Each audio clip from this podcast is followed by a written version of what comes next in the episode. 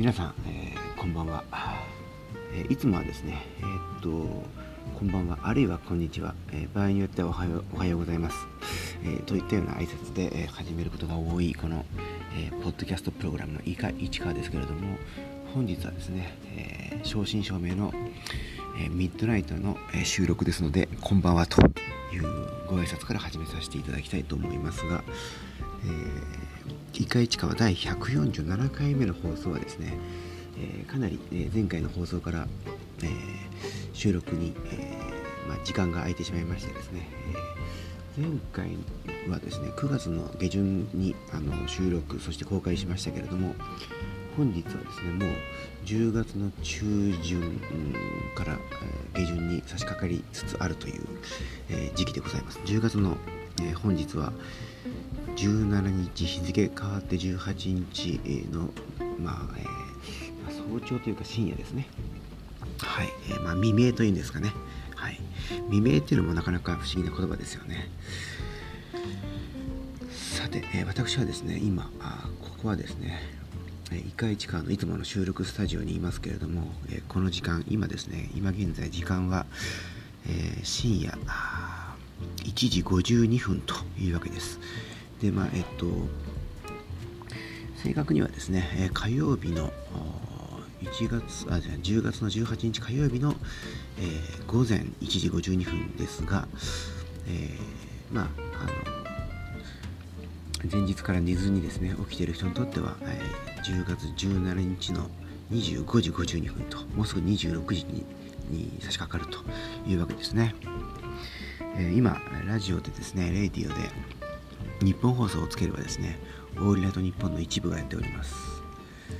月曜日は確か、えー、 Creepy Nuts ですね、私もですねオールナイトニッポンの2部今はまあ2部って言わなくて0っていうふうに言うのかもしれませんが、え、その、火曜日のですね2部にあたる3時から午前3時からやっていた頃の、え Creepy Nuts のオールナイトニッポンは結構聞いていたんですけれども、え月曜日の一部に昇格してからは聞いておりません。一方ですね TBS radio をの月曜深夜というとですね、まあ、これはまあラジオ界の、まあ、超大物と言ってもいいんですが伊集院光さんがですね、えー、ジャンク、えー、月曜ジャンク深夜のバカ力っていう番組をやっておりまして私はこれは結構聞いております。伊集院光さんはですね私が、えー、 junior high school student だった頃に、えーえー、っとニッポン放送で伊集院光の「オーデカナイト」というですね、えー、番組を担当されていた頃に、えー、すごく熱心に聞いてですね、えー、当時は、まあ、郵便はがきで、えいろんなコーナーに、えまあ、はがきを送って読まれたりしていたものです。かなりたくさんあの読まれましてですねこれは、まあ、クラスクラスメートの、えクラスクラスがあの同じ、えー、友達そして部活もですね部活動も同じ、メンバーズと一緒にあのみんなで聞いてですね、番組にあのネタを送っていたと。そんなあジュニアハイスクール時代でございます、えー、私はですね市川私のスタルジー鈴木はですね市川市立下貝塚中学校に当時通っておりましてですねはいということでございますがさてえっ、ー、と、皆さん聞こえますでしょうか？今ですね、私、この深夜のこのスタジオのですね、窓を開けておりますが、実は、うんと、まあ、しとしととですね、雨が降っておりまして、この音が聞こえますでしょうか。えー、虫の音も聞こえますね。虫の音と雨の雨音が聞こえてくるという状況ですが、ちょっと寒いのでですね、窓を閉めて、スタジオの窓を閉めて、室内で、えー、完全に室内に入って、え収録を継続したいと思います。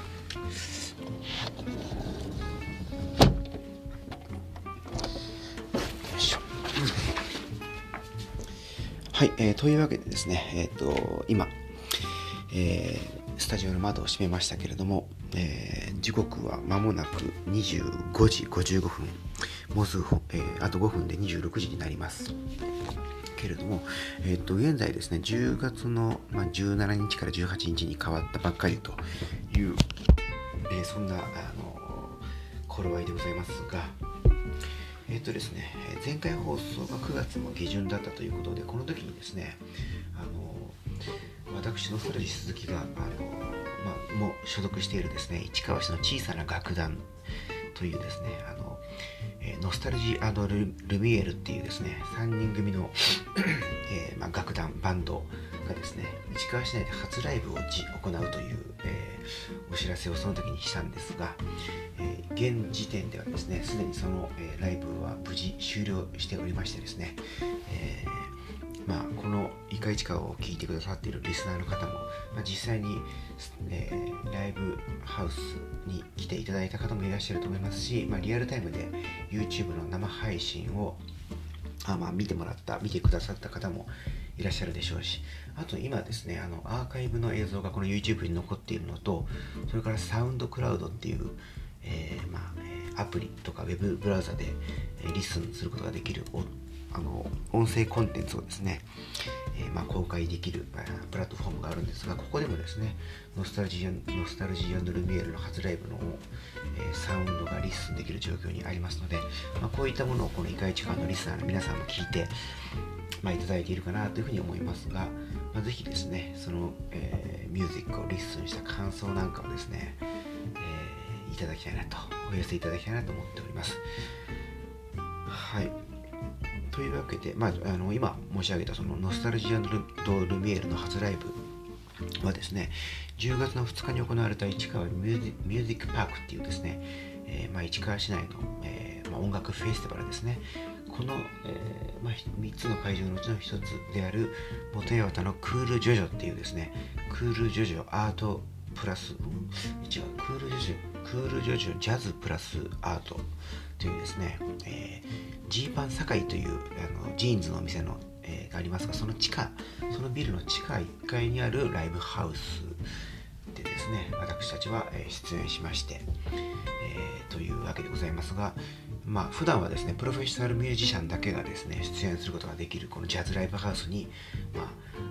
アマチュアもアマチュア、まあ、初ライブというですね私たちが出演させていただけたということは非常に、まあ、あの貴重な体験になりました。というわけで、えー、まあ、これからもですね、市川市でこのノスタルジールミエール、通称ノスルミの活動を、まあ、継続していきたいと思いますので、ぜひですね、あの私たちの、えー、活動をチェックしていただきたいなと思っております。まあ、ちなみにそのですね、10月の2日の、えー、ノスタルジールミエールのですね、ファーストアピアランスライブはですね、え、っと、まあ、いろんな曲やりましたけれども、カバー曲を2曲やっておりまして、まあ、3曲かな。3曲やっておりましてそのうち2曲が日本の、えー、まあえー、グループの、えー、曲なんですが1曲がですね、えサザンオールスターズの希望の輪立ちそしてもう1曲が光源氏の、えガラスの10代という音楽でございますこれら2曲をメドレーでお送りしたというわけですね、まあ、その他の曲はですね、えまあ、1曲あのブラジルかどっかで、え作られた、えボサノバの曲を1曲カバーしたのとそれから他の曲は全部あのノスタルジアとルミエルのオリジナルソング市川市のにまつわるソングですね。藪、まあ、知らずが出てくる歌とか、えー、鬼越駅京成の鬼越の駅が出てくる歌とかですね。そんな、まあ、いろんな曲をプレイしたというわけでございます。さてえっ、ー、とまあそんなコーナーでですね、えっと、10月も中旬に差し掛かってきてますけど、直近行われるですね、市川市のイベントをちょっとご紹介したいと思うんですが、あ、その前に、えっと、10月の16日、まあ、昨日というか、まあ、一昨日というか、日曜日にですね、市川市というか、元八幡ではですね、えー、なんと4つもですね、ヌアンと4つも同時にお祭りが開催されまして、まあ、いわゆる秋祭りと言っていいんでしょう。か、まあ、ストリートで行われる、えー、まあ、マルシェみたいな形のものが同時に4つ行われたというふうにお考えいただければと思うんですが、まあ、特にその、まあ、この4つの中でも特に北口の八幡一番街商店会で行われる1フェスというものは特にま盛り上がるですね。音楽の演奏もあったりするんですが、えー、こちらに私は行ったんですが、まあ、こことそれから南八幡の方のあの商店街での、えー、まあ、フェスっていうかお祭りにも行ったんですがとにかくどこもですねすごく混雑しておりまして、まあ、一番街の方では結局身動き取れないぐらい混んでいたんでですね正午過ぎに。私はですね某、えー、つまり私の、えーまあ、子供と一緒にですね歩い歩いていたんですけれども、えー、まあ本当はどこで食べようかなと思ってまああの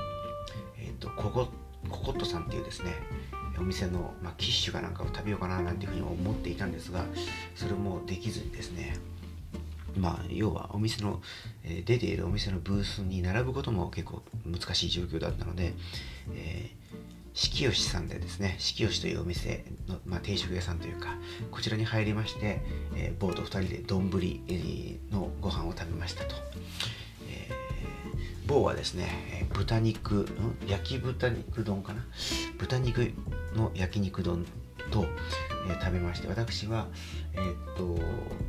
唐揚げ丼を食べました。ただまあその唐揚げ、えー、っと乗っかっていた5つか4つぐらい乗っていたうちの1つは棒に、えー、取られてしまいましたけどね。はい。さてえ、っとあちなみにその後ですね南八幡の方に移動して、え、あの、えー4月にあの新しい市長に就任された田中康さんがちょうどいらしてですね短いスピーチをされていたとそこでで市長はですねデジタル地域通貨というものを導入したいというふうなことを言ってました。はい。で、その後、私もちょっと移動しまして、えっと、あの、まあ、あの、南口の声優の近くにある居酒屋恋っていう店が、ひらがなで恋って書く店がありますが、あの、老舗のですね、えー、居酒屋さんなんですが、こちらが出していたですね、あの、まあ、有名な、えっと、もつ煮込みですね、煮込み、がを売っていたので、これをあの購入しまして、えー、まあ、昼から生ビールともつ煮込みをで堪能してまして、えまあ、椅子に座って、えそれを食べたり飲んだりしていたんですけども、私がビールを飲んでる隙にですね、某がですね、えー、もつ煮込みの7割、8割をですね、えー、食しておりました。まあ、ちゃっかりしてるなというふうに思うんですが、まあ、美味しくてですね、まあ、えー、ついつい食べてしまったんじゃないかなというふうな感じでございますが、まあ、そんな困難で、昨日、えーとまあ、日付的にはおととい、10月のえ、16日の日曜日、モテワタで、えーとまあ、北口でも南口でもですね、え、お祭りが4つ、合計4つも行われたという。で、皆さん口々に、まあ、ツイッターなんかでもですね、こんなに、えー、すごい人では見たことがないという、ある人はですね、特にその1フェス、一番街商店街のことはですね、元八幡のその一番街が、八幡一番街がですね、竹下通りのようになるというふうなことを言ってるっていう人がいたらしいんですが、まあ、それもいい絵で妙だなというふうに思った次第ですね。はい。さて、えっ、ー、と、まあ、過去のことは良いとしましてですね、未来のことをちょっと話したいと思いますが、えっ、と、この番組、えっ、ー、と、イカイチカはですね、普段は私のストラジ鈴木とちょっと今日は欠席しているんですが、えっ、と、稲村ジェーンさんっていうですね、えもう一人のパーソナリティと一緒に、あの、普段はお送りしていますが、このジェーンさんがですね、市川市明殿の、えまあ、住所住所、住所としては、塩焼きという住所になりますが、ここにですね、ゲートという、あの、コミュニティ、えスペース、そしてコーワーキングプレイス、えー、を備えた、まあ、場所をですね、2020年の12月に下旬にオープンしましたけれども、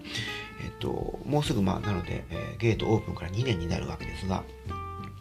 えっと、まあ、この、まあ、塩焼き、まあ、あの、最寄りの駅でいうと明殿になりますが、えー、このゲートさんが中心となってですね、えー、明殿で10月の22日の10時から16時に、えっと、明殿の、えーまあ、ハロウィンでつながる妙典スタンプラリーっていう、えー、複数箇所をこう巡ってですね、えー、スタンプを貯めると、え、貯めるっていう、まあ、ゲームが行われるということなんですね。で、このスタンプラリーに参加するには、まあ、台紙っていうんですかね、スタンプを押してもらう台紙をゲットする必要があるんですが、これはその稲村さんがやられているゲートとか、あと、えっ、と、東西線、東京メトロの東西線のですね、あの高架下にある、あの普段は多分ボルダリングとか確かあったような気がしますがあとヨガの教室とかやられている。そして、えー、カフェが併設されているグリーナーさんっていうですね、えー、場所。それから、あのー、これ私もかつてですね明殿に住んでいたことがあるんですが住所としては富浜というところになりますけれどもリカージャック富浜店さん。リカージャックっていうのはあの他にも店舗ありまして、えっ、ー、と、市川市のままの方、まま、住所としては市川に当たるのかな？市川駅の近くにもですね、あったりしますけれども、えっ、ー、と、リカージャック富浜、えー、さんと、それから、えー、イオン、えっ、と、イオンの、2階にですねできたばかりの無印良品さん。ここら辺のこのですねゲートさんグリーナーさん、えー、リカジャックさんそれから無印良品さんでスタンプラリーの台紙を配布するらしいのでこれをまあゲットしてスタンプラリーのゲームに参加してもらうとすごく楽しいんじゃないかなと、えー、いうのがあります、え、10月の22日、え、ハロウィンでつながる妙典スタンプラリーというのがあります。それからスタンプラリーでいうとですね、11月の3日にですね、明殿のお隣の行徳の方では、行徳神社巡りのスタンプラリーっていうのがありまして、これがですね、まあ、ぜひ私も参加したいなと思ってるんですが、スタンプラリーの景品ちょっとちらっとこう見たんですが、行徳みこしのデザインされ行徳の、まあ、名物というか、えー、言うと、まあ、おみこしですけども行徳みこしをデザインしたすごいかっこいいあのえー、っと手ぬぐいですね。こんなものが景品になるという景品になってるらしいんですね。それからですねまあそうやって神社をこういろいろと巡ってスタンプラリーを楽しめるんですがあの今話題の市川町ガチャもですね登場するらしいんですね。なのでぜひ、まあ、神社を回りつつですね町ガチャでガチャッとこう、えー、市川町ガチャはその出てくるアイテムがですね景品があの市川市のいろんな町の名前がついたですねグッズになります、えー、小判札っていう、まあ、キータグあの鍵なんかにつけたりできるキータグタグですね。それからもう一個はあの巾着袋すごく小さいんですが巾着袋になっていて、えそこに市川市のいろんな町の名前がこう、えー、個性的なデザインで、え出されておりましてですね。この市川町ガチャもこの行あの行徳、えー、神社巡りのに、えー登場するということなんで皆さん是非これをガチャガチャと回していただきたいなと思っています。ちなみにこの市川町ガチャさんのですねガチャを回していただくとその売り上げのですね、まあ、一部は市川フードバンクバイフリスタの方にですねの活動の、えー、ため活動資金というかにの方に、えっと、お金が寄付されると一部が寄付されるということなのでですねまあガチャを回して市川市のいろんな町のことを知ったりですねえそれからそのガチャに封入されているクーポン券を使ってクーポン券を使って市川市のえ地元のお店を使ってみるっていう楽しみ方もあります。でいろんな街のことをまあ興味を持ったり好きになってもらったりその街に足を運ぶということに加えてまあ、あのなかなか普段皆さん馴染みがないかもしれないフードバンクというものにお金が寄付されるんだよということで、えー、まああの実は実はとても身近な問題である地域における、まあえーと困窮者存在であるとかそういったことを考える機会にもなればいいなというふうに、えー、思いますね。このとても良いあの取り組みだと思います。このフードバンクへの寄付ということですね。はい。でこの11月の3日は実はですねあのまあ、行徳ではあの神社巡りっていうのが行われますけど、えー、市川市のこの南部の行徳エリアでですね。あの、まあ、寺と神社の町みこしの町なのでこういったものが行われますが、えっと、もう少し北の方に行きますとですねコルドンプラザの方では市川ドイツデイっていうのが行われましてドイツのですねえっとなんかいろんなソーセージ焼いたソーセージとかを出す屋台が出てたりするお祭りが、えー、行われます。それからあのー、市川駅の方に近い、まあ、産業道路沿いなんですかね。あの大須防災公園の方ではですね、えーと、市川市民祭りが、えー、大々的に行われます。こちらもすごくたくさんのあの出店がですね出てとても盛り上がるお祭りになっております。それからですねもうちょっと北の方に行きますと、えー、道の駅市川の方ではですねえっと、南イタリアのなんとかフェアみたいなものが行われまして、というわけでこの行徳、それから道の駅、大須防災公園、日記ゴールドンプラザという4カ所で同時にですね、まあ、かなり場所は離れてるんですが、えっといろんな、まあ、お祭りというか、催しが行われまして、えー、まあ、なのでこの11月3日はですね、市川市の各所で各地でいろんなお祭りが行われるので、ぜひ晴れてほしいなというふうに思います。で、確かこの4カ所をですね、結ぶ臨時であのバスも出るようなので、えっと、まあ、この、この時に臨時で出るこのバスを利用して、かなりの確かあの頻度でこう、ぐるぐるとバスが巡ってるようなのでですね、私もこのバスに乗って、まあ、4箇所全部は難しいかもしれませんけど、いくつか行ってみたいなと思ってます。はい。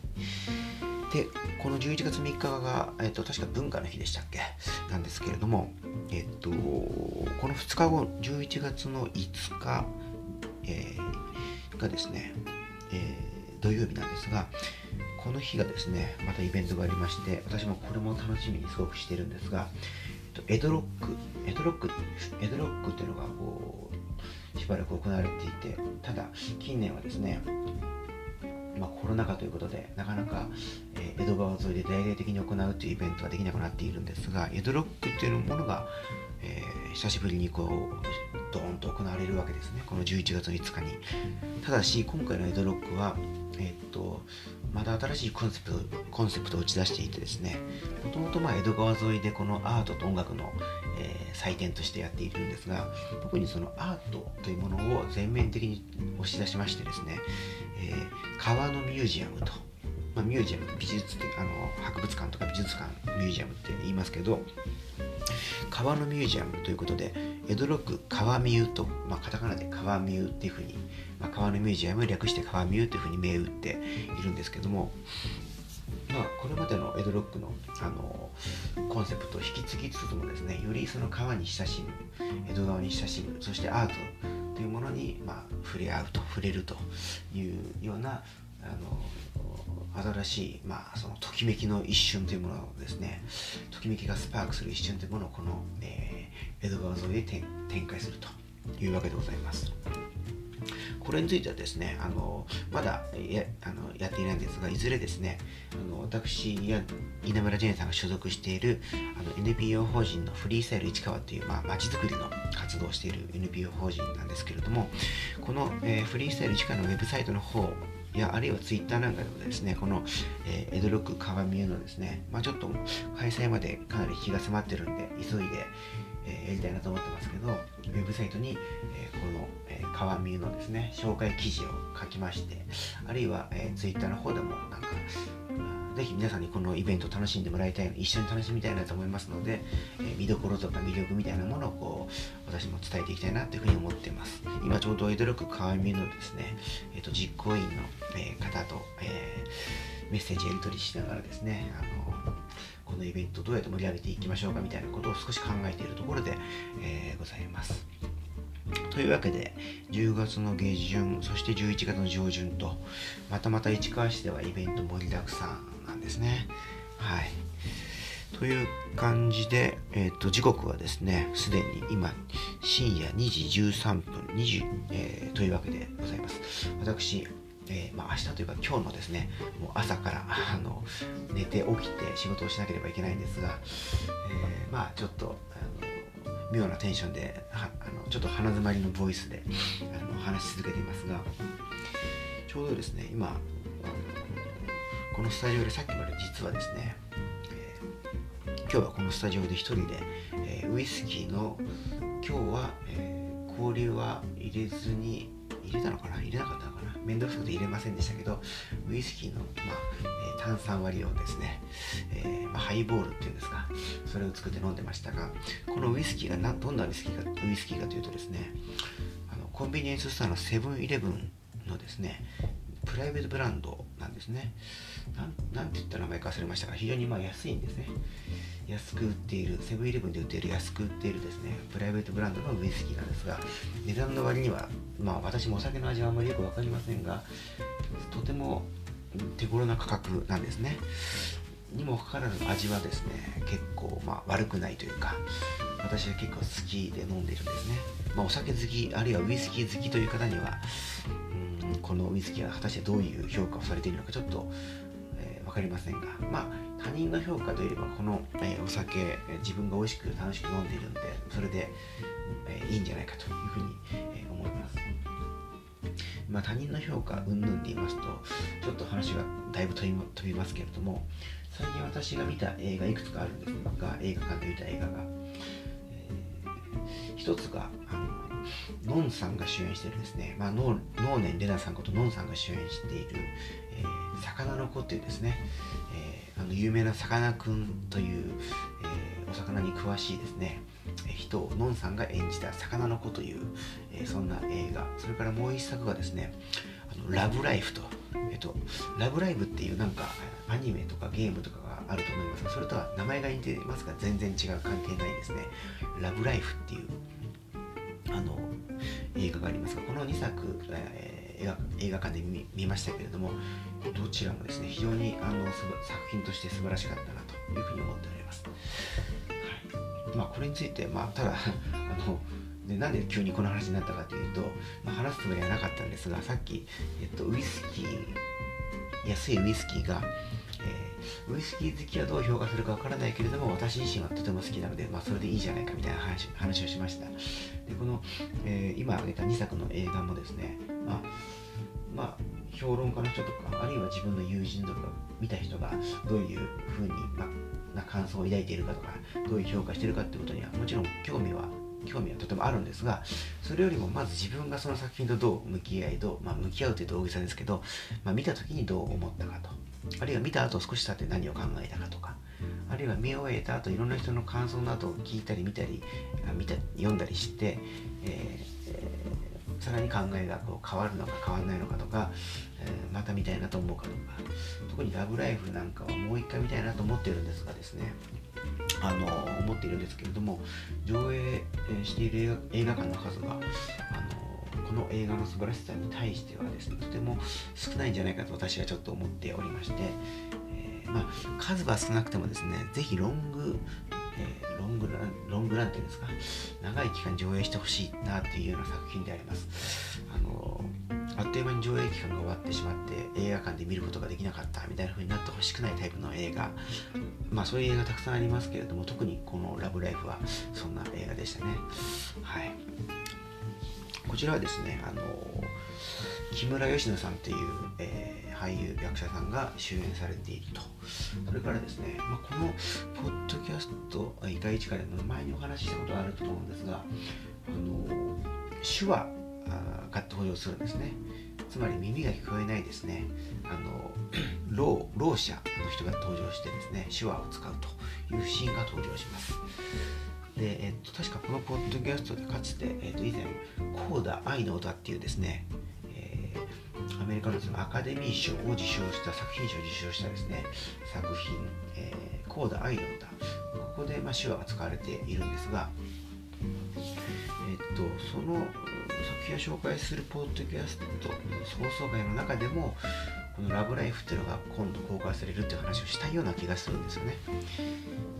で、えー、この秋にですねこの「ラブライフ」が公開されまして私はそれを見てきて、えー、まあ、期待に、えー、期待をにたがわぬというんですか素晴らしい、え作品だったというわけでございます。また機会があればこの手話とかそれからローローというその、えー、まあ、耳が聞こえない方々のこととか、え、まあ、いろいろと少しお話ししてみたいなというふうにも思います。まあ、あの市川市はですねこのローというものとそれから手話というものと非常にですね関わりが深い、えー、場所なんですね町なんですね。はいまあ、またそんな話もいずれ、え、改めてできればなというふうにも思っております。以前もこの話はしましたけれども。というわけで、えー、間もなくですね、収録時間は30分に迫ろうとしておりまして、時刻は深夜2時19分になっております。というわけで、私もそろそろですね、えー、スリープしたいなと、ね、寝たいなと思いますので、えー、正直眠いわけじゃないですけれども、まあ、明日の仕事のことを思うと、まあ、あんまり考えたくないですけれども、えー、っと、そろそろスリープしようかなと思っております。えー、それでは、いか市川第140確か7回目だったと思いますけれども久しぶりの、えー、この放送でしたが、えー、まあ、ちょっと今日はウイスキーを飲んでの収録ということで普段はですねそういうアルコール飲料を飲んでの収録はしない主義なんですが、まあ、今日ちょっとその主義をですね、曲げて、えウイスキーの,、まあ、の炭酸割りハイボールと呼ばれる、えー、タイプの飲料を飲みながらの飲み終えた後の収録となりました、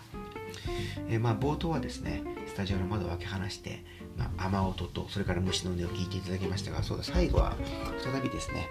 えー、雨音と虫の音がをお聞きいただきながらお別れしたいと思います。